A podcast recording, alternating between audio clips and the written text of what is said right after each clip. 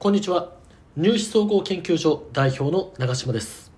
我々入試総合研究所は中学受験高校受験大学受験対策の参考書を企画執筆している集団になります。このチャンネルでは公開編集会議ということで、えー、もう リスナーの皆様に今考えている企画を発表してご意見を伺いながらより良い参考書を作っていきたい。そのように考えておりますのでお付き合いのほどよろしくお願いいたします。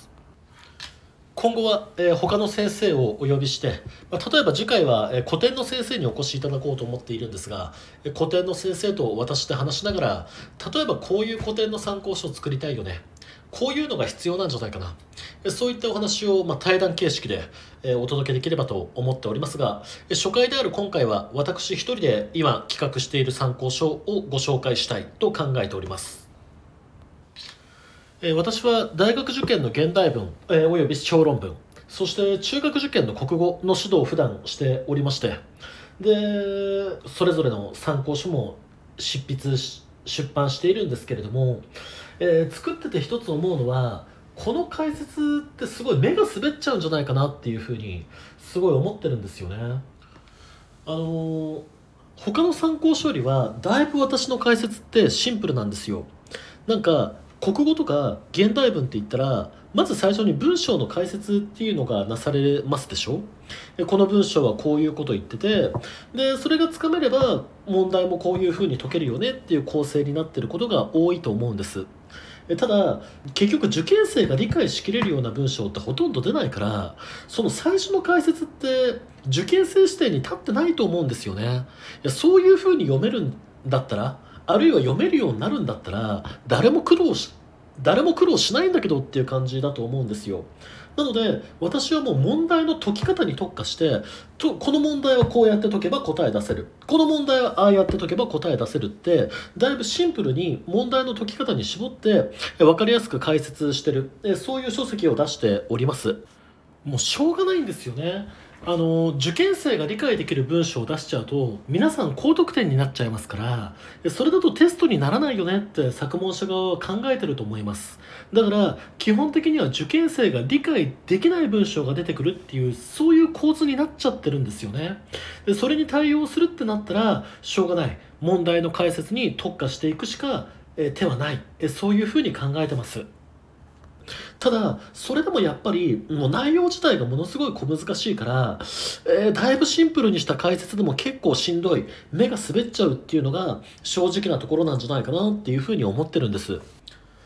目が滑っちゃうっていうのは要するにうんもう途中で集中力が切れちゃってもう解説をきちんと読み込めない。ただ実覧を追ってるだけの状態になっちゃってるっていうことなんですけれども。だから裏を返せば集中力を保っていればその目が滑るっていう現象を防げるっていうことじゃないですか。じゃあどうすれば集中力を保つことができるのかってことなんですけれども解説を虫食い状態にすればいいんじゃないかなっていうふうに今思ってるんです。これ実際とある予備校でチェックテストっていうのの作成依頼をもらっててそのチェックテストで導入してて実際生徒さんもそれで力伸ばしてくれてるなっていう感じがある、えー、営みなんですけれども、えー、そう解説を虫食いにするんですよ。例えばえっ、とちょ具体的に実際やってる問題でいきましょう。文章を読んでこの文章で言う物語って何ですかっていう問題があったとしましょう。で、えー、現代文って国語って答え探しゲームですからその物語が何なのかって答えが文章中にあるわけです。でまず33行目で「物語って希望なんですよ」って書いてあった。で43行目で「希望って結末が幸福だとは限らないものなんですよ」って書いてあった。まあそういう問題なんですね。でそうするとまず物語って希望です。希望ってのは結末が幸福だと限らないものですからってことは物語も結末が幸福だとは限らないものなんですよ。なので結末が幸福だとは限りません。えそう言ってる選択肢を選びましょうねっていう問題があったんですけれども例えばこれで解説ではこうするわけです。33行目より物語とは何とかでした。その何とかってのを空欄にしとくんですね。でその空欄に入る言葉を考えてくださいって言う、まあ、先ほどのお話の通り何とかに入るのは希望です。でその「なんとか」ってのは43行目を読めば結末がほにゃららだとは限らないものって書くわけです。でまたそのほにゃららに入る言葉を考えてもらう。ほにゃららってのが幸福なわけですよね。こういうふうにしてもう解説を読みながらうんていうかまあその解説を自分で作っていくっていうような感じですよね。って形にやれば集中力も保てるから目が滑るってこともないし、えー、ちゃんと内容も頭に入ってくるっていう状況を作れるんじゃないかなっていうふうに思ってます。これは中学受験でも大学受験でもどっちでもいい。あのてか両方でやりたい。どちらにせよすごい必要な、えー参考書だというふうに思ってます。なかなか他の参考書だと集中できないっていう人でも、えー、学力を高められるんじゃないかなっていうふうに思ってます。あとはタイトルですよね。をどうしていくかっていう問題が残ってます。なんか解説を一つ一つっていうか解説のそれぞれの部分がまた問題になっててだからスモールステップ方式でどんどん答えに近づいていくっていうイメージになる気がするんですよ。なのでそういうスモールステップ感を入れなきゃいけないのかなっていう気もしてます。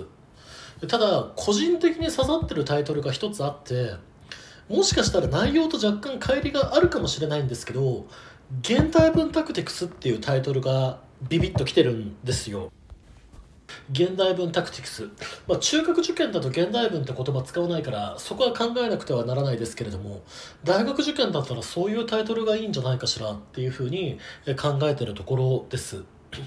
ぜひ、えっと、皆様から素敵なアイディアがあれば、えっと、参考にさせていただきたいと思いますのでご意見あればお寄せいただきたいっていうふうに思っております。どうぞよろしくお願いいたします。あともう一つこの方式でいいなと思ってることがあってうんと若干ちょっと話遠回りになっちゃうなっちゃうんですけれども私たち講師から見てて生徒さんって2択なんですよ。2択。だから早くてよくできる。問題解くのも早いし正答率も高いっていう生徒さんか問題解くペースがゆっくりでで点数的にもまだまだ伸びしろがあるよねって感じになっちゃう。そういう生徒さんのどっちかなんですね多くは。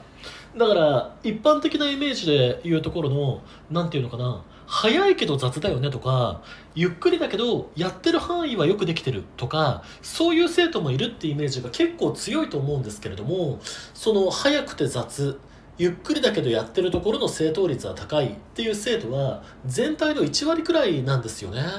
大体の生徒さんは早くて正確かゆっくりでいまいちかのどっちかになっちゃうって感じだと思います。で問題はなんでそうなっちゃうのっていうことだと思うんですよ。でこれ私が出してる答えなんですけれどもなんか定番の考え方ってやっぱりあってでそこであんまり考えてほしくないんですね。この業界の先生ってよく生徒さんに考えろ頭を使えっていう感じがします。で私もそう言いたくなる時はあります。だけど同時に考えないってこともすごい大切だと思うんですよ。現代文で言えば例えばうん僕は防線1が好きだっていう文章を見たらまず防線1イコール僕が好きなものだなって思ってほしいんですよ。で僕が好きなものって何かしらって考えたら答え出るから。こういうのはもう国語現代文読解の定石ってやつでもうそういうふうにかんもう考えるに決まってるじゃんって感じなんですね。でそういったところでいちいち悩まないから早いし正確なんですよ。で定石のところでどうすればいいだろうって止まっちゃうからえ時間もかかるし。で考えちゃうからえ誤解が生まれてきちゃうし。えだから正答率も下がっていくっていうことだと思うんですよね。もう定石のところはパッと頭に浮かぶっていう状況を作っててほしいんですよ。で、えっと、今企画してる参考書だったら解説部分が虫食いになるわけじゃないですか。で定石部分をきちんと虫食いにしてれば、まあ、定石ってことはそれだけよく出てくるってことですからね。あまたこういうまたまたこれかって感じでもうその定石が染みついていくと思うんですよね。もうそしたらこっちのもんでもう国語現代文が得意な人の仲間仲間入りを果たせるっていうことだと思いますからやっぱりこのね今企画してる、まあ、仮に現代文タクティクスとしておきますけれども、まあ、ぜひ形にしたいなっていうふうに思ってるんですよね。はい、えー、ということで、えー、今回は大学受験の現代文、えーおよび中学受験の現国語で考えている企画のお話でした。えっと、また他にも一般向け書籍でこういうこと書いたら面白いんじゃないのっていうのもあるんですけれどもそれはまた、別の放送でお話しさせていただければと思いますでは本日は以上です。ありがとうございました。